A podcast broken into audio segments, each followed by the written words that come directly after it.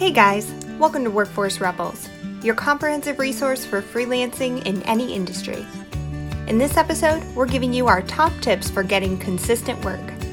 For a readable version, check out our blog at www.arh-creative.com. For a step-by-step guide to becoming a freelancer, check out the Workforce Rebels book you can find your copy on amazon.com slash books.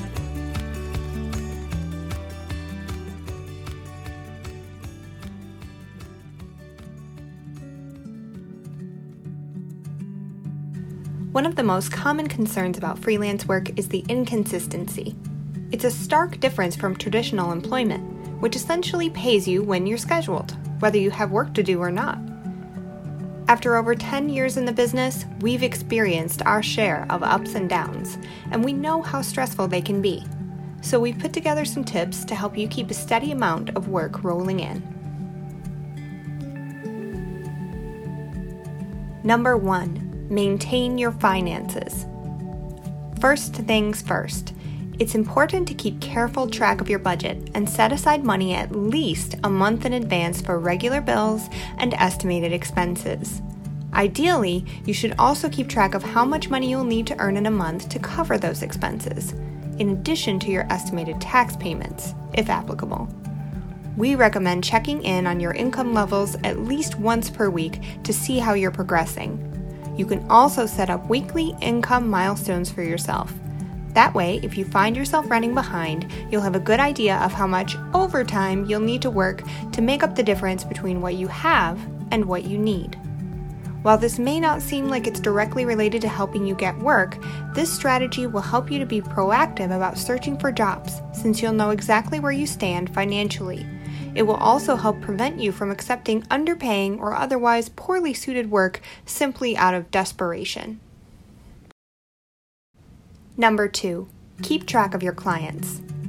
In addition to your regular standards of professionalism, we also recommend keeping some sort of chart or reference sheet for each client, a client profile, if you will.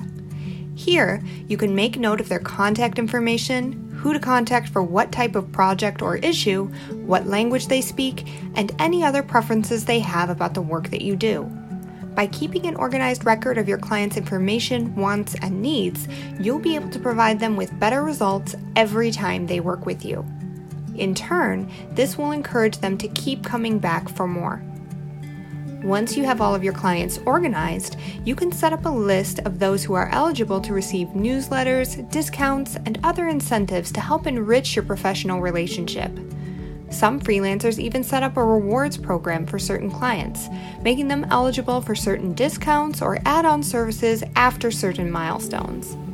There really are few limits to the ways that you can make your client experience better, so long as you can afford the time or reduction in funds it may bring. That's where keeping up with step one will especially help you, since you'll know exactly when you can afford to offer various incentives. Number three, organize your schedule. We strongly recommend that you maintain an organized task list and schedule to help you track client projects. This will help you to determine when you have availability to take on more work, how much money you have in your pipeline, and how you'll need to prioritize to deliver your work. Here's an example. Let's call this person Harper.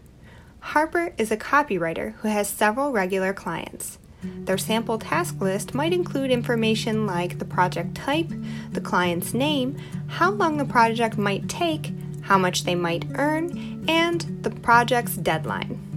From this list, Harper can determine how to schedule their work week based on when certain projects are due and how long they are estimated to take. They can also get a rough estimate of how much they stand to earn, allowing them to plan their budget more proactively. Through this process, they can determine how much work they can take on as well as how much more they will need to make in order to reach their income milestones. There are many ways to set up a list like this. One of the simplest is to just set up a Microsoft Excel, Apple Numbers, or Google Sheets document.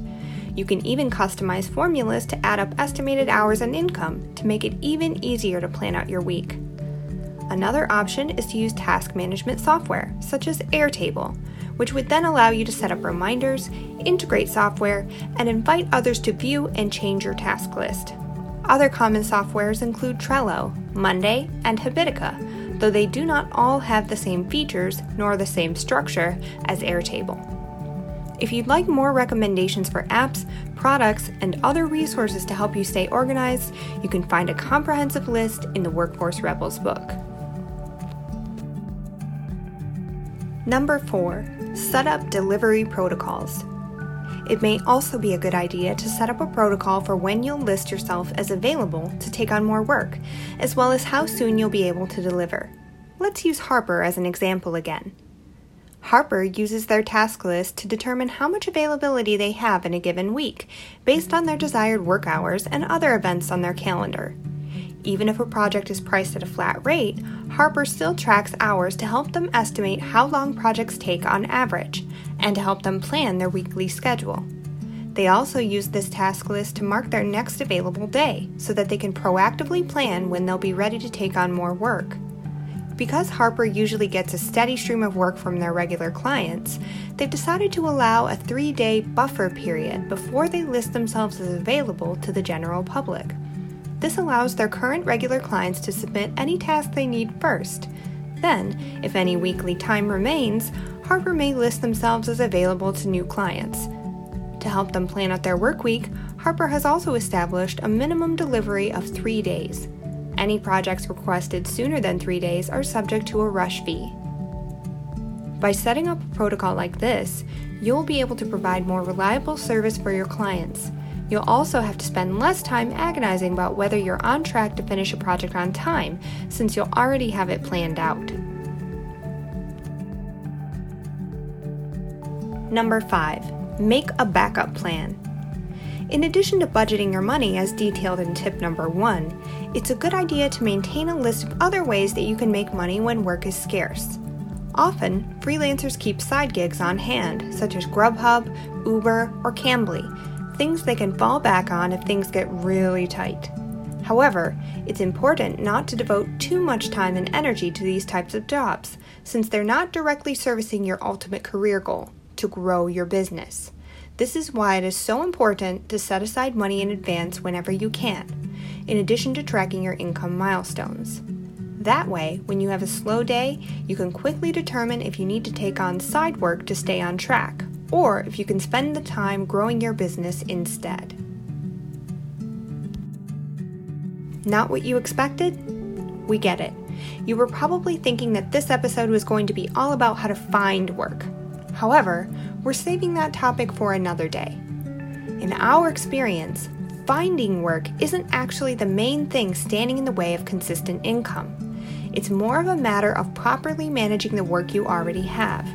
By doing so, you can maintain a smaller list of loyal clients rather than a large list of flaky ones. With that smaller list in hand and some smart budgeting tips, you'll be far less affected by freelance dry spells than other workers.